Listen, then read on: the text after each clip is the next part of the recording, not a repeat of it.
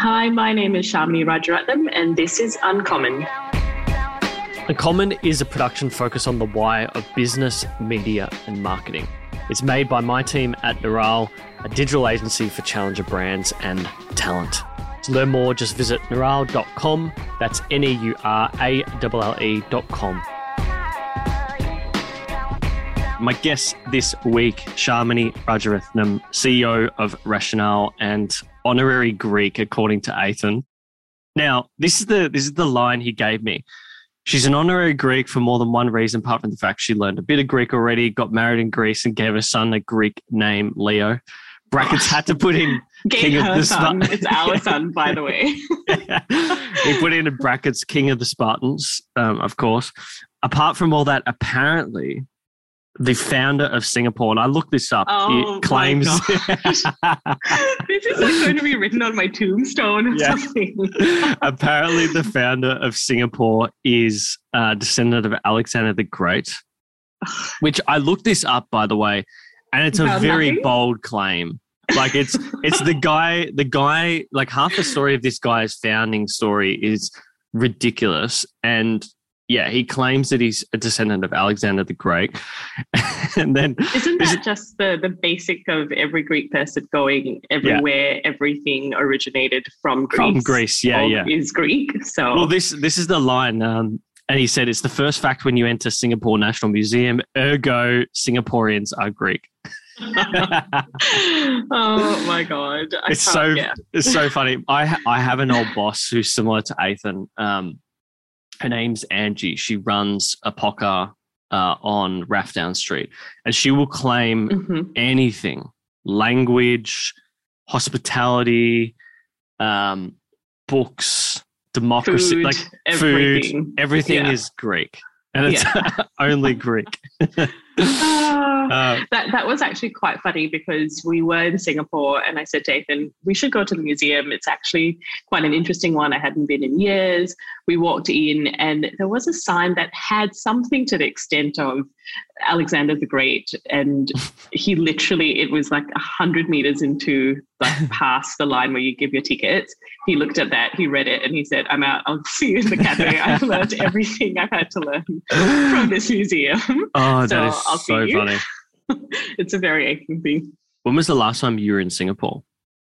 Gosh, that would have been 2019. Yeah, September 2019. We had gone back to surprise my mum for her 70th birthday. And yeah, I mean, you know, we usually try and go at least once a year, or they come here to to see the grandkids and to spend some time in Melbourne. So it's been it's been challenging. You know, we've had another kid. They haven't met their new grandson. They I haven't met two of my nieces. It's um yeah, it's not great. It's not great not being able to travel. We take it for granted. Yeah, think you- everybody has. I, I heard something the other day that Qantas will be opening up international travel in December to a few select countries. I remember saying to my wife, Lauren, let's just go to any of them. The first one that's open, let's just let's just go there. Yeah. Um, so for those who don't know, you grew up in Singapore. Yes. Uh, your father was yeah, born and bred. Your dad's your dad was an ASEAN diplomat running think tank programs across Asia. Is this Ethan giving you the bio? Oh yeah, he gave me heaps. So much info. Um, he, should have sort of back channeled and given me that information too. he should have. Um, what's your earliest memory as a kid? Oh gosh. I mean, I had a very happy childhood. We were just surrounded by lots of family, and I have an older sister and an older brother. I very much was brought up by my grandmother because Mhm. the age difference between myself and my sister was four years. Myself and my brother were eight years. And my parents went back to work and yeah, I just remember sort of running around. It was always really happy. There was always a lot of people. There was always lots of things happening, which was Mm. good. Um, but no, I, I mean, I remember playing by myself a lot with friends. The neighborhood or the estate that we lived in was, you know, kids going out, meeting in the middle of the playground, going to each other's houses, exploring. We had like a rubber estate with rubber trees at the back of our house. So we used to play in Oh, wow. there. We used to find like rubber bullets because the army would train. Um, Wow. so it was pretty cool. It was, yeah, it was, it, I had the best childhood. I have nothing, negative to say about it. Yeah, um, Singapore is quite a unique place, and I, I know you came over here to study uh, straight out of high school. So I think mm-hmm. you um, you're at Melbourne Uni. You, you must have done your undergrad and uh, masters here. What was the biggest culture shock coming from a life in Singapore to Australia? Do you know what? The biggest culture shock, like we spent a lot of time in Australia because my auntie was here and my, my mom's sister was here. So we spent a lot of summers here and in Canberra specifically. But I think the biggest shock being, uh, you know, a young adult coming into Australia was the freedom of like all the movies that I watched as a kid. I had seen so many scenes were censored in really? Singapore. Really? So, you know, from Pretty Woman to just anything, anything that you could name, a film that you watched in Singapore, if you watched it here, was completely different. And that was a wow. bit of a, oh my gosh, like I lived in, in blissful ignorance in Singapore. It didn't phase me that I didn't know half the storylines of, of certain things. Like, for all I knew, Pretty Woman was just a pretty woman and not a prostitute. so. so, so when they censored it, would it be that they cut an entire section of the movie, or would they just black out the screen? Uh, no, they, they cut out sections of the movie with things they didn't feel were appropriate to discuss. I think wow. so. You know, the scene of her potentially in the hotel room and and things like that from from memory. There's so many stories that I go back to on movies that I'm like, ah, didn't realize there was a whole hour that I missed. Didn't realize movies were were not 30 minutes.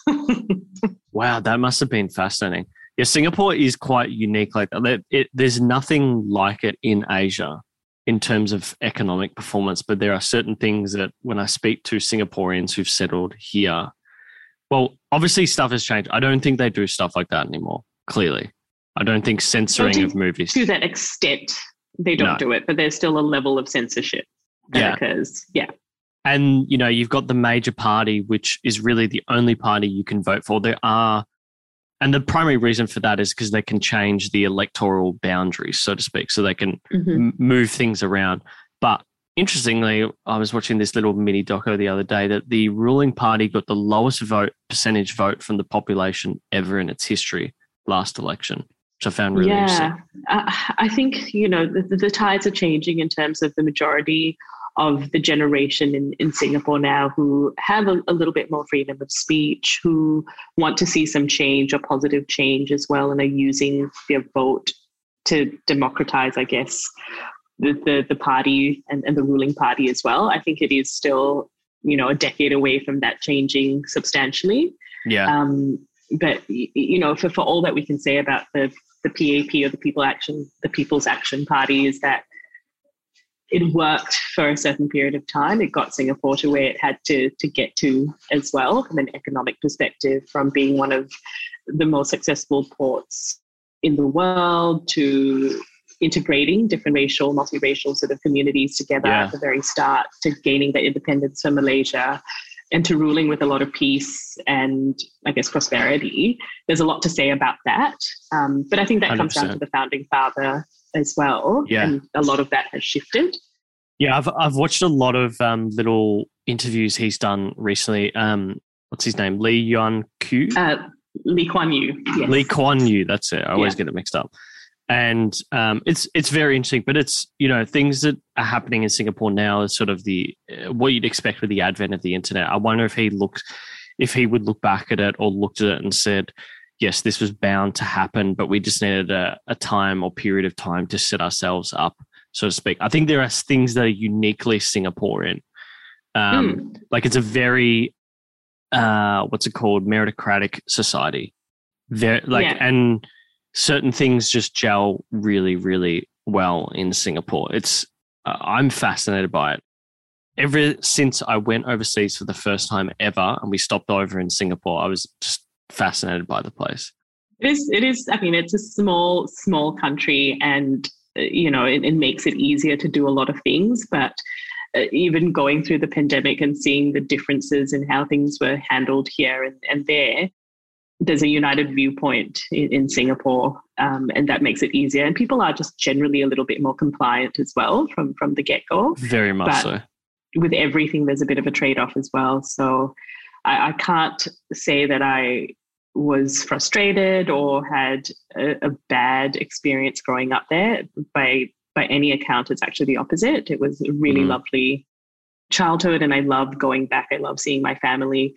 Would I live there now? I, probably not. Uh, you know, things are super expensive. It's and I don't know if I just if I'm going back home, I just fall into being a kid again because you're at home, you're with your parents. It doesn't matter that you're over 30 years old. Your mom's like, "Do you need a lift somewhere?" I'm like, "Yeah, sure. Actually, yeah. I do. Can you pick me up at two? That's so funny. That's so. so it's it's one of those things, but um, I, I do. I, things have changed very dramatically in Singapore in, in terms of what I remember the country to be. Things have changed for the better, and in some aspects, and some aspects you just lose what you remember your childhood to be as well. Mm. Nostalgia in hindsight's always uh, uh, you look at things with rose-colored glasses. I think as well. Yeah. Um, growing up, if you look back at that time, is there any principles that you hold today that maybe your parents uh, pressed upon you. Like as an example, I, I regularly use my father, very mm-hmm. hard worker. Um, yeah. All I remember is him working in his printing business.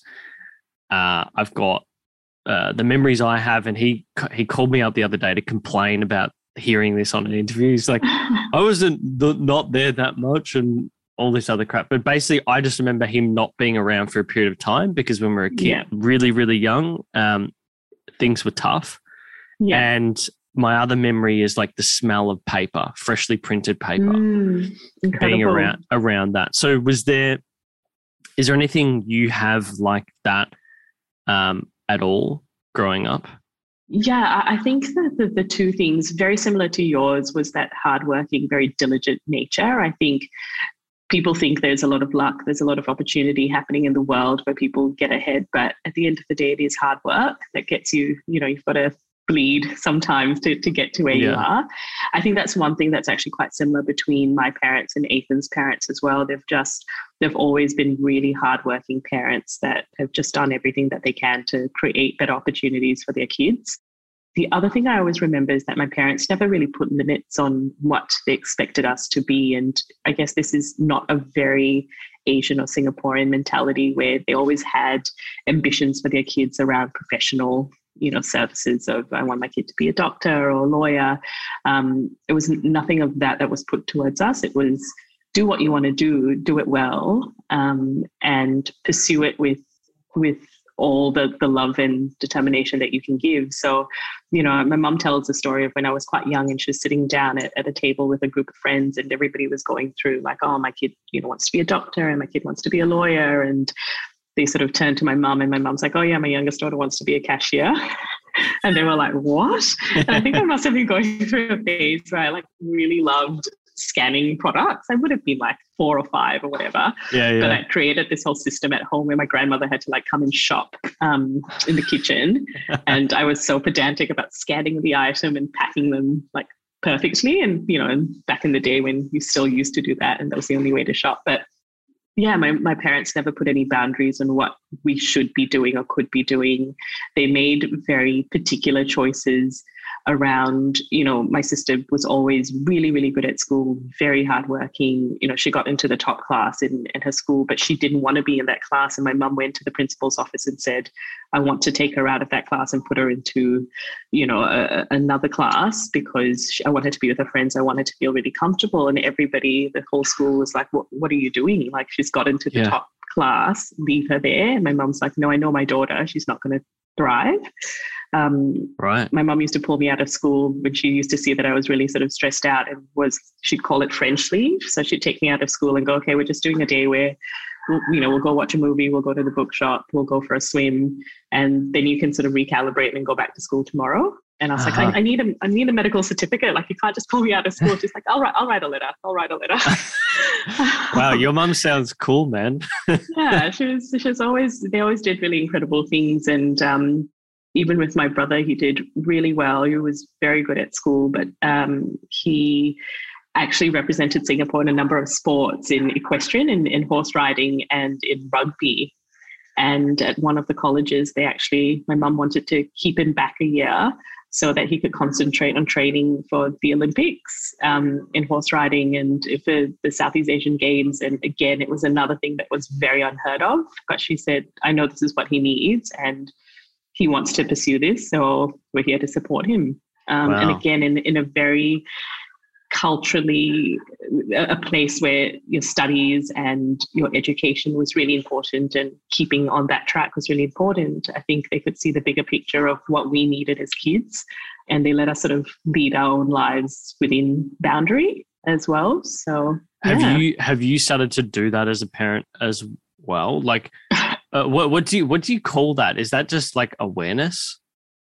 Maybe I don't know if they've just they had maybe they were just a bit more progressive in terms of how they were brought up or the opportunities they were given. My parents had to elope um, to get married, which is oh, wow. quite a romantic notion.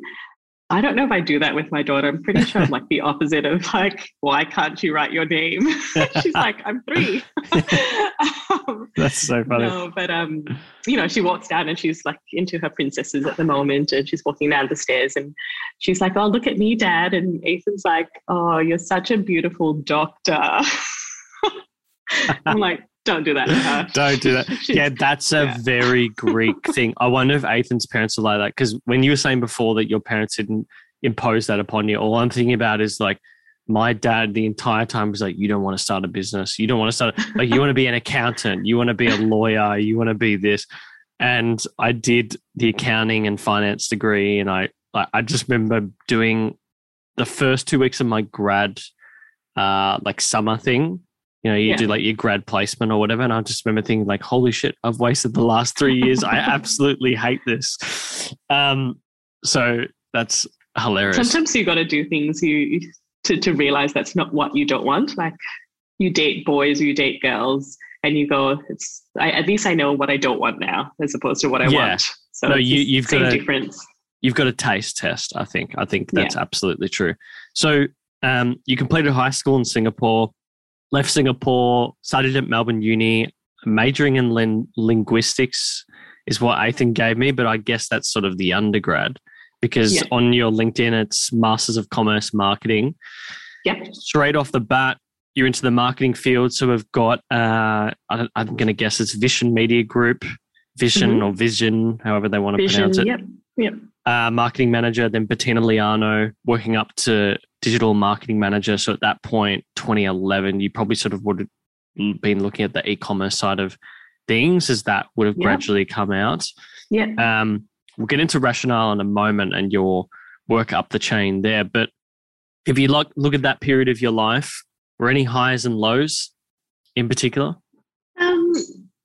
Again, like I, gosh, I, I don't know. Maybe if I'm just really good at blocking out the bad, but you know, I think I'm quite an optimistic, realistic person, and it, uh, again, a really good life. I enjoyed enjoyed high school, secondary school, as we call it in Singapore. Came here, you know, didn't have like heaps of friends at uni because I was working half of the time, um, but made a really group, good group of friends when I was working um, throughout uni at, at Bettina Liano. I actually started at the shop floor, you know, uh-huh. original uh-huh. shop girl, which is great. Taught you a lot of skills. Actually, funny enough about that, I actually served a lady at Bettina Liano like eons ago. And when I first was working there, I sold her a pair of jeans and she came back to me later and said, I really love what you do. Do you want to come and have a coffee? I'm starting a new business at the newly opened GPO when they had, oh, re- right, right. had yeah. redone it before it became H&M. And um, I said, sure, I'll come and have a coffee with you. She had started this brand called Breathless. And so I worked with her, I worked with her for a little while throughout university, you know, the odd days that I wasn't working at Bettina. And, you know, 10 years later, we were hiring for a GM of operations at Rationale. And I was just like, I know that name. I know that name. It's so familiar. And it ended up being the lady um, who hired me to work oh, as, no. as, a shop girl. Wow. Um, she was she was incredible. Like I really I, I worked for her for a really long time. And the only reason I stopped was because I ended up going traveling and mm. it, it, was a casual sort of retail assistant job. But, um, you know, that really taught me like treat everybody really well and really nicely because it comes back, it comes back full circle. And she's yeah. still working with us. She's an incredible person to work with. And I learned so much from her.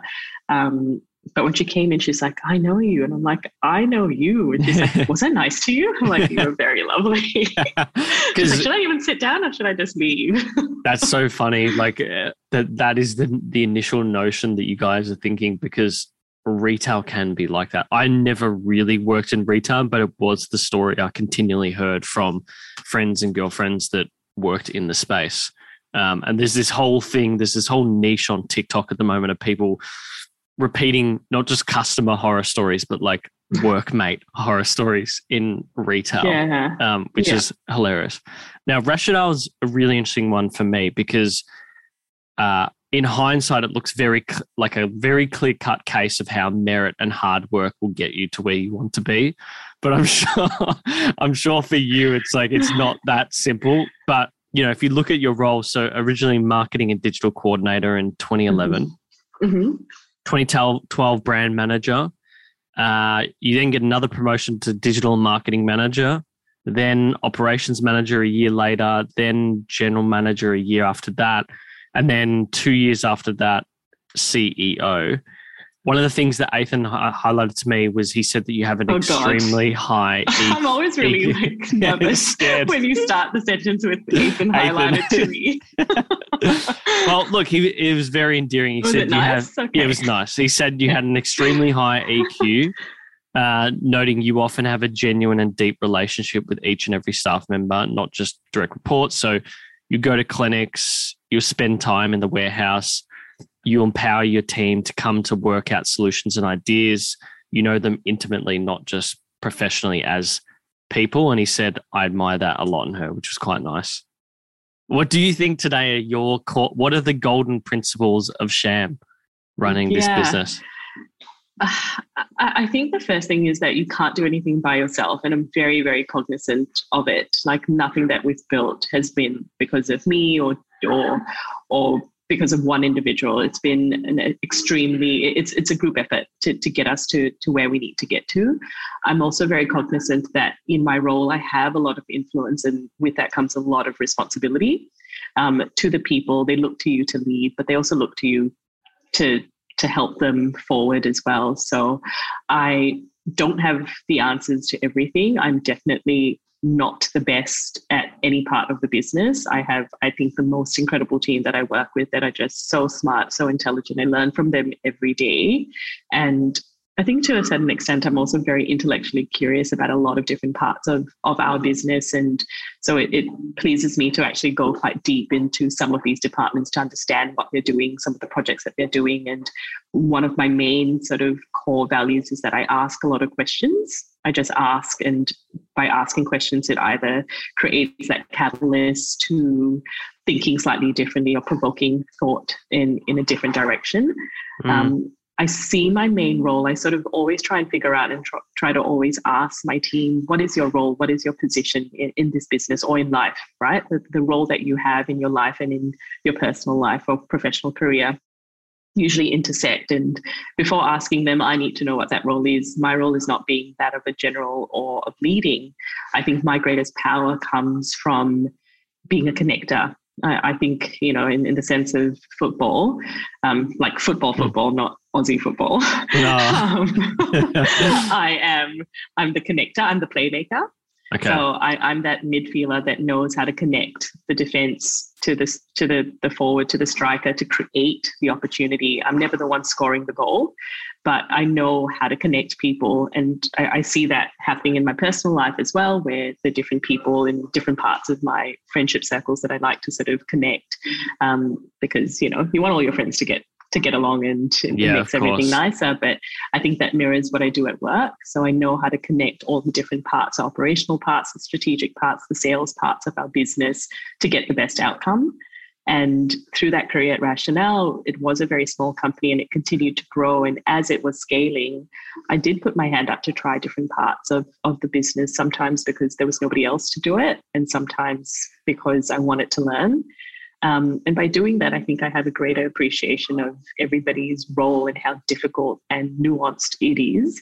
And I think that's my greatest, I guess, gift, I, I could say, is that I, I do understand that IT and our enterprise architect has a lot of challenges that the sales teams don't think about when they come up with great strategic ideas of how to, to push the business forward. Yeah. I know how to ask the right question to make sure that that, that team or he is being brought in at the right time of, of the decision. And um, it just, it, everybody just learns a little bit more. And I don't think anybody hurts from learning um, other things. So potentially, I hope, did I answer that question? No, I, I think it makes sense. The, the, the sense I got was uh, a fundamental knowledge of the business and its functions is key. Mm-hmm. But the ability, once you have that knowledge, whether it's technical or general, it's um, the ability to connect different people to solve specific problems. Like if people come to you with a problem, it's about have you thought about chatting to this person and and blah blah mm. blah.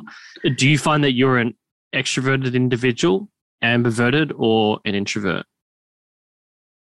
I mean, I, I, like being around people. I like the energy and the synergy that you get when you spend time with people and you're talking and you're learning. But you know, I'm I'm also quite a, a homebody. Like I like being at home. I like I like the company of myself. I think I'm pretty good company if I had to be by myself. um, I'd like to think I leave myself feeling pretty uplifted. Um, no, I, yeah, I do like people. I, I and I think you know, throughout this period, again, being able to work, being able to connect with people has been a saving grace.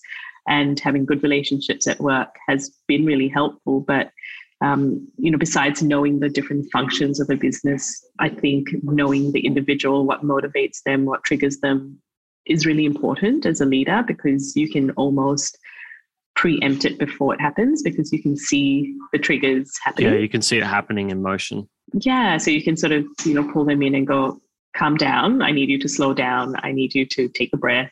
You're spiraling because of some made up thing that you've decided you've got to achieve. Nobody's put that on you. So let's let's sit down and recount all the great things that you've done within the business this month or the whole year. Or so I think that's one thing I, I like to do with the team is to remind them what are these internal pressures that you've potentially put on yourself. And part of it's because they're all high achievers. They their personal brand, how they work, how they lead, how they produce work is is a reflection of them. Um, yeah, A type individuals. I'm yeah. Not- I'm notorious for that as well. Is your your own worst enemy essentially? Definitely. Um, it's sort of you can sort of see it in the roles that you had, and obviously what ha- was changing in the business from when you started. In that, I think up until 2011, Rationale had been selling exclusively to chem, uh, not chemists, dermatologists, mm-hmm. doctors, plastic surgeons, physicians for 20 years. And you came in at the time where the business started going direct to consumer or was perceiving that at least was planning on doing that. Yeah, exactly. Um, so it was a it was a golden opportunity within the business where they were B two B business and they were starting to open that up quite dramatically. And part of that was the first step was going online and opening up that barrier. To, we we had an online business, but it was a very convoluted way to to buy. There were a lot of barriers to protect yeah. the professional relationships we had with our mm-hmm. dermatologist and and things like that. And I came with that digital background, so it was really exciting. And then Richard Parker, our founder, had a vision of how do you provide the best experience, the most luxurious experience, experience of rationale. And the only way for us to do that was to do it ourselves. And mm. that's mm. where the flagship, the bricks and mortar, came online because he wanted to say this is the purest experience of rationale that you can have. And the only person or the only people that can show you that is rationale.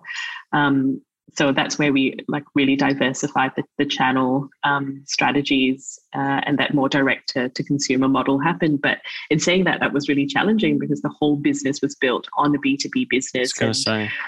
how do you then navigate through not losing the core of where all your revenue is built when you start opening it up and that exclusivity to the doctors ends as well yeah. so that was a, an incredible part where we managed to to maneuver really well. And now the three channels actually work in synergy and work really well together. And last year, again, was a really good example of having the strength of the three um, allowed us to lever up different parts at, at different times when things were locked down or, you know, doctors realized that the only way they could actually make a passive income was through, through skincare. Suddenly that part yeah. Yeah. Um, It was and massive. It, was a really good opportunity for us to to change some behaviors and get them online and, you know, educate them through online platforms where we were having a lot of resistance because they had so many other things they had to to focus on. When you came on board, what were the things that you realized you guys had to get right in terms of marketing and distribution channels that either weren't working or just weren't set up for the brand to start pivoting direct to consumer? I think a lot of it was the infrastructure. We were doing things so manually in, in, in the bigger sense of, of the word. Like, you know, we were using a lot of third party suppliers for order fulfillment and, uh-huh. you know, warehousing and, and things like that. And it's hard to create a perfect experience when everything is so staccatoed in, in the sense of yeah. it's this takes care of this, this takes care of this. That the order flow or the, the whole experience was just not great. And being able to do certain parts of the job, I realized the pain points because when you're doing it over and over again, you you're not able to step out and go, God, this is frustrating to do. And one of those things would have come from I was working in the warehouse and I was stuffing the parcels in the satchels. And I was just like, this is really frustrating. Like the box doesn't fit into the satchel really well. Like you're stuffing it in, it's tearing the, the sides, it's taking 45 seconds to do. And I just sort of turned to our warehouse manager at that time and said, Can we get bigger satchels, like an inch bigger? And I was just like, is there a reason why we use this size? He's like, oh no, we just bought that. And then the boxes changed sizes and we never really readjusted the size of the satchels. And I said, well, why don't we try? Can we just get slightly bigger satchels? Yeah, right. Um, and then, you know, that removed a pain point, for example. But yeah, I think it's the autom- the automation of a lot of systems. And I think that's when I moved into more of that operational role that I was able to see that we were doing things manually and I hate when things are being done manually when they can be automated yeah, well. And, but also that improves over time if you own all those different sections as well. Because, hmm. like you said, that it's one of those things that, you know, we get challenger ecom brands and they come to us and like, okay, is who's your fulfillment with, who's your this with, um, your picking and packing. And, you know, I find that the best brands do everything but shipping. Mm-hmm. And uh, that is just indirectly me learning from seeing them go through the process. Now, it's not fun, you know, when you're a young brand doing that sort of stuff, you know, you're doing marketing and other activities, support in the morning, and then the afternoon, your whole day is just spent picking and packing, picking and packing. Yeah. Particularly during lockdown, it gets monotonous. But it just provides for a better experience. And I it, think it does. It does. It, it sounds like you got, you guys learned that along the way. We did, and I think you know what's the the only thing that can really differentiate you from from a big business. It's that customer service. It's that how do you. This is the question I've been asking the team sort of the last two weeks. How do you deliver happiness to to yeah. a team? Uh, to to clients essentially we're still we're not a huge business we're not a small business anymore we still have that opportunity um, so what can we do to to make them happy and part of it is better service. And uh, I think sometimes we just fall into the the realm of um, we forget the hustle, we forget how to be a startup business sometimes. And I think those startup businesses and that hustle that you have really propel you forward because mm. you'll do anything for your client because you can count on one hand how many clients you have. Yeah, um, that's so and, true. And, and, and I love that from Ethan, right? Like he's on the phone and he's like, you know, this is July. And I'm like, are you in July? Do you have people to do that? And he's like, no, no problem. Yep, we'll, we'll deliver that to you right now. No problem. You know, and I'm like, you have children to feed. Like, how are you delivering a suitcase right now? He's like, yeah, don't worry. I'll chuck her in the back. I'll drop off the suitcase and, you know, she can have a cucumber stick in the car. I'm like, no, okay. That's so funny. That's so, so, so funny. Well, yeah. there's something you highlight there as well, because for us as an agency, the dominant challenger brand that's been knocking on our door in the last 12 to 18 months is skincare brands. Like mm. if I look at our leads that have come in, 50% of them have been skincare brands. So every man and his dog, or every woman and a dog rather, is starting a skincare brand. Now, they all have a very similar repetitive USP, and that is something like a combination of good for the environment, a more affordable approach, better packaging, or environmentally friendly, or a new type of um, ingredient. used in the Mhm. cosmetic. Um, now, Rationale is in a very different position in that even when you just look at your Google ads, the headline is Rationale Luxury Skincare. Mhm. And I think the key USPs, you, you look at things like, you know, you've got your own, your, your founder and, and essentially chemist is your director of research. So you've got Mhm. this lab in Melbourne. I, I, our mutual friend, Which, by the way, I'm um, missing a, a, a research session right now for you, Jordan. So oh, Jesus. big one. well, um, I, I know our friend has said uh, we have a mutual friend in Zoe. She said that her facial experience pre-wedding was pure luxury, which I Oh. found hilarious. Um, she's a gem. Can anything not nice come out of her? I can't I know. imagine I- anything. I don't think anything bad has come out of her mouth ever. She's just a beautiful person. What if I told you the way to take your brand to the next level in 2021 is with TikTok ads? A lot of our clients come to us with a problem. They need to take their brand to the next level. They're typically doing 5 to 10k a month and they need to jump to that 25, 50k per month level. And Instagram and Facebook just isn't what it was. So, what's the commonality amongst all this? It is primarily opportunity in a saturated market. And we think that TikTok ads today is the answer. Now, Neural follows a two phase process to guide you as a challenger brand on the way to growth. Phase one is all about knowing your brand and niche back to front with a focus on breaking even or getting above a break even. Phase two is scaling that creative to blow up your sales in the process once we've secured you as the leader in that niche on TikTok. You do this with the right partner, a committed partner like Neural, and you'll build that confidence in an area that has typically been saturated in the past. There's not a silver bullet, and we'd love to chat to you. So book in a consultation with our specialist team. Just go to neural.com slash TikTok. That's N-E-U-R-A-L-L-E dot com slash TikTok, and we'll chat to you from there. What is rationale really good at that others aren't? I think we're really good at being focused at, at what we need to do. As you said, you know, there, there are so many different brands. There is this is the one of the most saturated industries in the world. Yeah. It is, and it, it's not emergent. It is growing, and it continues to grow. And the skincare industry in itself is is growing exponentially. And how do you not try and be everything to everybody?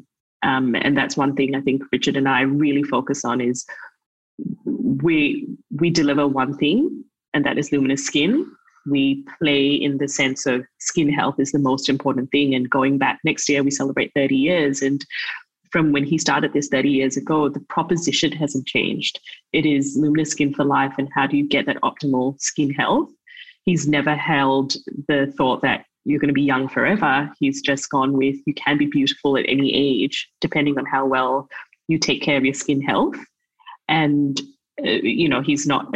We as a company aren't against you know enhancing treatments or anything of that sort. If that's what you want, great. But start with a really good canvas. Take care of your skin, um, because confidence comes from that. And people who are confident can can take on the world. So I do believe we're very clear in in that focus of not trying to to get seduced by opportunities that potentially are quick wins. We are definitely not a trend focused business. Uh, again, we come back to what is good for the skin and what will make skin healthy. It's all about the what the ingredient it's not just about the ingredient it's the complex of ingredients it's how it's delivered Yeah. to the skin it's where it's delivered into the skin and what time it's delivered into the skin and all of that is science. Um, Yeah. so we it- it's something that we don't bamboozle our clients with. We get them to trust us. Um, we have a loyal client base that will continue to, to follow us because of what we've done for them their confidence their skin. Um, and you know the other thing I, i've always said to our team is we're not here to change what we do for what a client demands. And so many new businesses have have that as, as part of their i guess parts that differentiate them right? Like our clients want this we give them x. And for me it's what do our clients how do we give our clients what they want before they know they need it? So Mm. that's the different approach that we've is one of our catch cries here. It's it's not give them what they demand give them what they they deserve. And that changes the thinking of the team that changes the, the thinking of the research team the marketing team the production team and um, well, yeah i think i think that's what really keeps us different. Has he ever has richard ever said to you what never changes in this game in this sort of skincare business? Because like you said everyone's looking for the newest trend. Mm-hmm. um, there are trend based products, but there's something that that never changes in each industry, and it sort of sounds like what that was was a good base or this this idea of luminous skin that you mentioned. Mm-hmm. I think the one thing that will never change, uh, I know for Richard, is that human skin is our guiding light. Okay. So whatever you do, whatever you put on, whatever ingredients go together, how does that affect human skin achieving that optimal health as well. So, I guess more so from a trend based perspective, we have a network of dermatologists that deal with clients that have skin concerns and skin issues and they come to him a lot of the time with this is an issue we just can't solve or we're seeing this becoming right. a lot more prevalent um, so he's able to actually use real life scenarios to go you know the rise of skin con- skin concerns coming from badly formulated makeup, for example, is causing issues. So how do we get ahead of that? Um, pollution, you know, several years ago was becoming a lot more prevalent again in, in different countries and in Asia particularly. So how do we get ahead of that, or how do we provide something um, to that client? Mm. And he takes a very, very deep interest in individual clients. If, if we can't solve or can't get them to where they can get optimal skin, he becomes really obsessive about it. Really? Okay. So a lot of the new products that we've come up with recently or in the last couple of years have come effectively from one client where he's trying to solve a problem and then we realize that this there are a, a wider yeah. yeah. there's a wider group of people that have that same concern um, okay. so yeah i think human skin definitely do you, do you think skincare is aspirational or functional or both I think it's both. I think you know there's there's definitely a function to things like protecting your skin against the sun, and that's yeah. a very functional proposition that has direct health benefits and well well-being benefits. And there's an aspirational part to people wanting to belong to something. And you know, you more than anybody knows as an agency who takes on different brands, people aspire to be part of a social status or being able to say, I, you know, use or wear Nike Air Jordans um, yes, compared to just Nike Pegasus and whatever it is. People want to be a part of a club. People want to say, you know, I eat at this place and I read this kind of books and I go to this place for, for a holiday. So I think skincare or anything for that matter falls into an aspirational proposition. Mm. What, what's your experience with it? I think it's both. Uh, I think it's it's hard to be purely aspirational. Like it's harder to market something that's purely aspirational. Like fashion yeah. is purely aspirational, but you can also argue that there is some function in fashion and that you need clothes. You can't just walk around naked. Um, arguably, but, but, yeah, but arguably, yeah. Um, but you can't. But then people don't look at it like that because you know it's about alternatives you have to to other pieces of fashion. So I think it's I think it's a bit of both. I think also the aspirational component is not just being connected to the brand per se, but um, connected to a type of person you want to be. Like if you have skin issues, and I speak from that mm-hmm. with experience. Like growing up as a teenager, I had very oily, pimply skin, and all I wanted was to not have that. Yeah, and, and it's so aligned with confidence, isn't it? Yeah. part of that. Like it, it doesn't matter that it, it, doesn't matter that nobody else maybe notices that. You're the you're the person that notices it and it's that's the greatest impact mm, yeah. as well. Yeah that's the so, that's the biggest thing and it's it's that self-confidence so to speak. Um yeah. before we get into rapid fire questions i've got two other queries for you. Uh, one is on the future of the business. Now you guys launched the singapore location coming full circle now, which is quite interesting. That was um, a miracle in itself, Jordan. Let me tell you. like to do that. So this is recent, right? This is this is amidst yes. the pandemic. Yeah. So yeah. Yeah. That's quite significant in of itself. But what I'm thinking about more importantly is, you know, there's going to be a time where you and Richard don't exist in the business. You know, there might yeah. be a point in time where you know, you've got to always manage for these things when you've got a founder or a key man. What happens if tomorrow they were hit by a bus? You've got to think about these problems. Cho cho cho cho cho, as they say in Singapore. Touch yeah. yeah, don't say, don't say that. But have you or Richard ever thought about the fact that one day you won't be there, and how does this brand continue to exist, uh, particularly from the skin care discovery element? How have you looked to ingrain that internally? Yeah. I think I've always taken that notion that uh, nothing is built on on myself or my ego or my thoughts or, or, anything within this business. The, the legacy that I should leave behind and that I want to leave behind is the team um, and the vision that we build into the team that everybody is a brand guardian. Everybody knows what's right for the brand without the core people, the founder, the CEO, the leaders of the business being in the business. And I see that happening day in and day out where this team is so good at what they do, but they're so protective uh, of the brand. So the stewardship of the brand has to be really strong, and how that continues to flow is one of the biggest parts that we continue to do. I think we have a very clear message in terms of what the proposition is. We keep it very simple. The imperative is very simple. The vision is very simple. So anybody knows what that is. And okay. that's the guiding light again of, of, what you do. We deliver Luminous Skin for Life through experiences that enlighten and transform. And that can be from how you put together an IT system to how you choose um, the freight forwarder. You know, all of that comes into those two propositions. And we have very clear pillars of our brand codes and our brand DNA that, again, teams go back to time and time again. Mm. So before things even come to myself and Richard, things are so qualified and are so right because the team is already thinking in the right way. And that's where most of the effort should be put in. It's not about the work or the big strategic thinking pieces. If you do the work at the bottom, it's like the rocket ship that needs to take off. All the hard work, all the fuel is consumed to getting it off the ground. So if you're doing all that foundation work, then the ideas, the thinking, what happens next, the, the team will formulate that. And now we have a really good system where the research team will come up with, you know, we were doing innovation, we found this, it ticked all of these boxes. We'd like to show it to you. We think it could be used in this way. We were talking to the consumers or the, the customers or um, the sales teams, and they've no, they've noticed this. So it comes full circle in itself, but you've got to do the hard work in really building, I think, that strong level of guardianship and stewardship.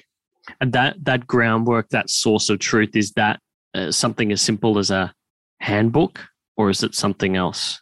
Um, I think it's a, we do have that obviously for, for new starters, but it is living and breathing it every day. It's it's ingratiating it in the language that we use.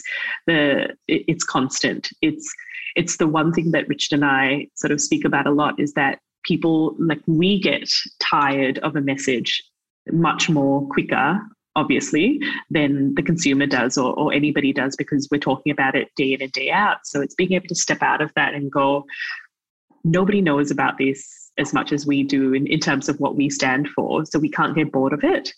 So it, it's the same language we, we talk about. It's it's it's doing almost the same thing over and over again that it becomes that habit. And again, mm. this is all my experience and my opinion around it. Whether it's right or not, I don't know. But what I do know is that we've gained that success over the last couple of years, and it is because of this dogged focus and we're very clear in, in what we're trying to do. And yeah, I, I think also recently in, in Singapore, we were trying to to do a few different things, and I was listening to all the different team members give their opinion on why it was right or why it was wrong or how we should evolve it. And I didn't even have to say anything at the end of it. I said, "You guys, you guys you know exactly it. what you're doing. I don't actually. I, I can't add anything to this because you're all so perfectly protected the brand. You know how to evolve it to make it new and modern, but you guys actually don't need me. I'm going to take a day off. so I feel like that's where I, I feel my biggest wins when I know that things can go forward without me being in the business. And, um, you know, Richard can go on a holiday for, for, for six months and things will run. That's when I know we've been really successful with what we've done. Okay, that's pretty cool. Uh, that would be nice. it, it, would be nice. Um, it would be nice. The last few years has been interesting for you personally, in that you're running the business. Both you and Ethan have gone through the fun of raising two kids under four. while both running businesses yourself. Um, yeah, Lauren and Ethan I decided to start a new business what, when 2 weeks after my first child was born, and Yeah. then he had to go to China. And I was like, "Are you trying to get me to divorce you?" yeah, I remember. He, I remember he said that. Um, it, it would have been obviously very testing. Um, I, I don't know if I'd get away with that at all because so Lauren and I we run our business together. Um, Mhm. I noticed in a previous interview that you're very protective of your time, which is sort of like a key principle that you've pulled away. Mhm. For us, I guess, you know, in the next year, we're thinking about kids while the business continues to grow. Have Yeah. you got any advice? What advice would you give to us? Yeah, I, I think one of it is what one that you're already doing or thinking of doing. I think when I last spoke to you when we met at that cafe, but move near your parents.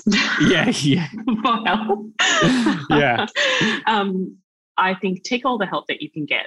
And there's no shame in asking for it. There's no shame in paying for it. And it, it does take a village to raise a kids, and kids benefit from besides just the parents. You know, that there's unconditional love there, but there's unconditional love from aunties and uncles, grandparents. Take all of that. And the thing I did differently with Leo than I did with Asha was if somebody said, Hey, we want to come over and we just want to hang out with you, I was just like, Come on over, take the Yeah. baby so I can go and like have a shower, Yeah. sit on the floor and Yeah. like think why I did this to myself again. Yeah. Yeah. um, but I, I enjoyed I enjoyed the process the second time round because I had very clear boundaries of I am going to get the help. Um, we obviously have an incredible support system. We have Sam, who is our nanny, who I will take time and time over again over Ethan. if, if if Ethan and her have a fight or anything, I'm I'm citing Sam if she killed somebody. It's Sam didn't do it, Ethan did. yeah. Um, That's so funny. so um, we, we have such an incredible support system there. Um, his parents are so, so helpful to everything that we do. We moved near them, so that would be Yeah. easier for them to, to help us. Um, so definitely just take the help. That there's no shame and ask for help. Like you, you don't know what you're doing. Nobody going into parenthood for the first time knows what it is. And the second part is don't concentrate on the birth, concentrate on the 12 months after Yeah. that. Um, that that's the hard part. You know, the, the easy part is getting the kid out. the hard part is keeping it is- alive. Exactly. you're keeping yourselves and it's the you're mourning the loss of your what your life used to be. Mm. Um, and I, I get it. Like a lot of parents want to have the child fit into their lifestyles. It's, it's the, the biggest thing I think is that you are self. You have to become selfless. You you have to switch that mentality of selfishness of you know I'm doing everything for myself or self care or like none of that exists because you know you're just somebody's little snack bitch at the moment. yeah yeah that's that's what i'm thinking about is like your your objective on life pivots from you to the child which is something Yeah. that intrigues me Yeah, and uh, you Um, just have boundaries. You've got good, healthy boundaries around it, and I, I, I had to acknowledge what was important to me, and I communicated that really well with Ethan, and said my friendships and seeing my girlfriends, going out for a dinner, really important. So how how can you help me facilitate that so I don't feel like I've changed and lost myself Mm. completely? yeah and yeah, Ethan's really great with with action and, and showing that. So he's like, okay, every Tuesday, do do what you need to do so that you don't feel like you've got to rush home to do bedtime, bath time. This was when we just had one one one child, yeah um, but the same principles apply. And um, yeah, just it's yeah, it, it's it's the greatest thing to do when when you're deciding to do it, but don't be a martyr. Mm. And- yeah don't be a martyr that's Yeah. so good that's such a good Yeah. point Yeah, Um, don't be a martyr. I've made several points about Ethan during this interview, and we've had him on the show. Apart from teaching you a few Greek swear words and giving you two lovely kids, what's what's he taught you about business and life? Um, do you know one of the greatest things about Ethan is that he's got such a great attitude about anything and and anybody. You know, he's he's almost childlike in in that endeavor of how hard can anything be. So you know, childbirth, how hard can it be? Raising a kid, how hard can it be? And it's almost like because he knows nothing about it, he Yeah. goes into it with like you know pre- preconceived notions. Um, so I think that's the one sort of one part that I've taken from him that how hard can things be? So work out what's the, the worst thing that can happen from a scenario. Um, the other thing I think I really learned from him is that because he's he is an entrepreneur, he's always started businesses, he's always pursued things that he's loved. He's he's the first person to support a new business. It doesn't matter what it is. It doesn't matter if he doesn't do anything in it. I remember he came home one day and he had this like huge surfboard and I was like, what the hell? Like, I didn't even know you, you knew how to swim. Like, um, he was like, oh, no, you know, my friend Jara, he was starting out this new surfboard thing. He was making surfboards and they were handmade. And so I bought that. And I so every one. time, yeah, every time there's something, it's called the Sea Wolf, by the way. I don't actually know where it is because he doesn't surf. um, but I think that's one really admirable thing about him is that it doesn't matter what it is, he really believes in supporting you know friends family anybody who's doing something new he he gives a lot of time and gives a lot of attention um, and he just wants everybody to to pursue what they want to pursue so i really admire that uh, Yeah. about his approach to i've got so many random things in the house and it's because he's like no they started this business and it's you know breast pump so i bought i bought that i'm like for yourself or yeah, for, for me. for, for me Yeah. Ethan's like um he's the real life embodiment personality wise of um Zorba the Greek. I don't know if anyone's seen that original movie, the black and white film, but the guy in the film i like he's uh like eternally optimistic like sort of things just he brushes it off like a form of Yeah. s- it's that classic like Greek stoicism. It's like, yeah, Yeah. whatever. Like, you know, Yeah, he's and, and he he will be there for anybody. Like he will give so much of his time to everybody, any friend who calls who needs him. Um, he'll do it, you know, sometimes with the own to his own detriment. Um, but that's just who he is. He he he will do everything for his parents, for his family, for for friends. Um, it's it's really admirable, and I think, yeah, it's um, he teaches me a lot of things a lot of the time. He's um, Mm. I don't say this often to him because you know we're very competitive, or at least I think we're very competitive. um, but he's an incredible human being. Yeah, he is. I'd agree with that. All right, rapid fire questions to finish things off. What's your morning and evening routine look like? God, um, my morning routine really depends on whether it's Ethan's turn or my turn to to get the kids. So we take turns. Um, so if it's my morning off, it means that I go for a run and I do a few exercise things. Um, if I have the kids, it's in my mind working out what's the quickest way to get them dressed, fed, and out of the house. Mm. Um, evening routine is kids, but after the kids go to bed, it is very much about cleaning the house. It is so unsexy. I don't have any good answers, except I run around and clean up the house so that eight hours later they can mess it up again. yeah, right. Um, That's so my funny. evening routine. It's pretty shit. I wish I had a better answer for you, but I don't. Are you guys watching anything in particular at the moment on any streaming services? Um, I was watching uh, Nine Perfect Strangers, oh, yeah. and I was told to watch Clickbait. Okay, So yeah, I've I'm gonna- seen that recently. gonna start watching it. Any recommendations from you? Um, we watched, uh, just fun, finished watching uh, Turning Point last night, which is quite interesting. It was uh, the the prelude, the event of, and the aftermath of 9-11, but it's it's sort of you know right. it looks at everything in hindsight up until the um, you know the U.S. Army leaving Afghanistan the other week.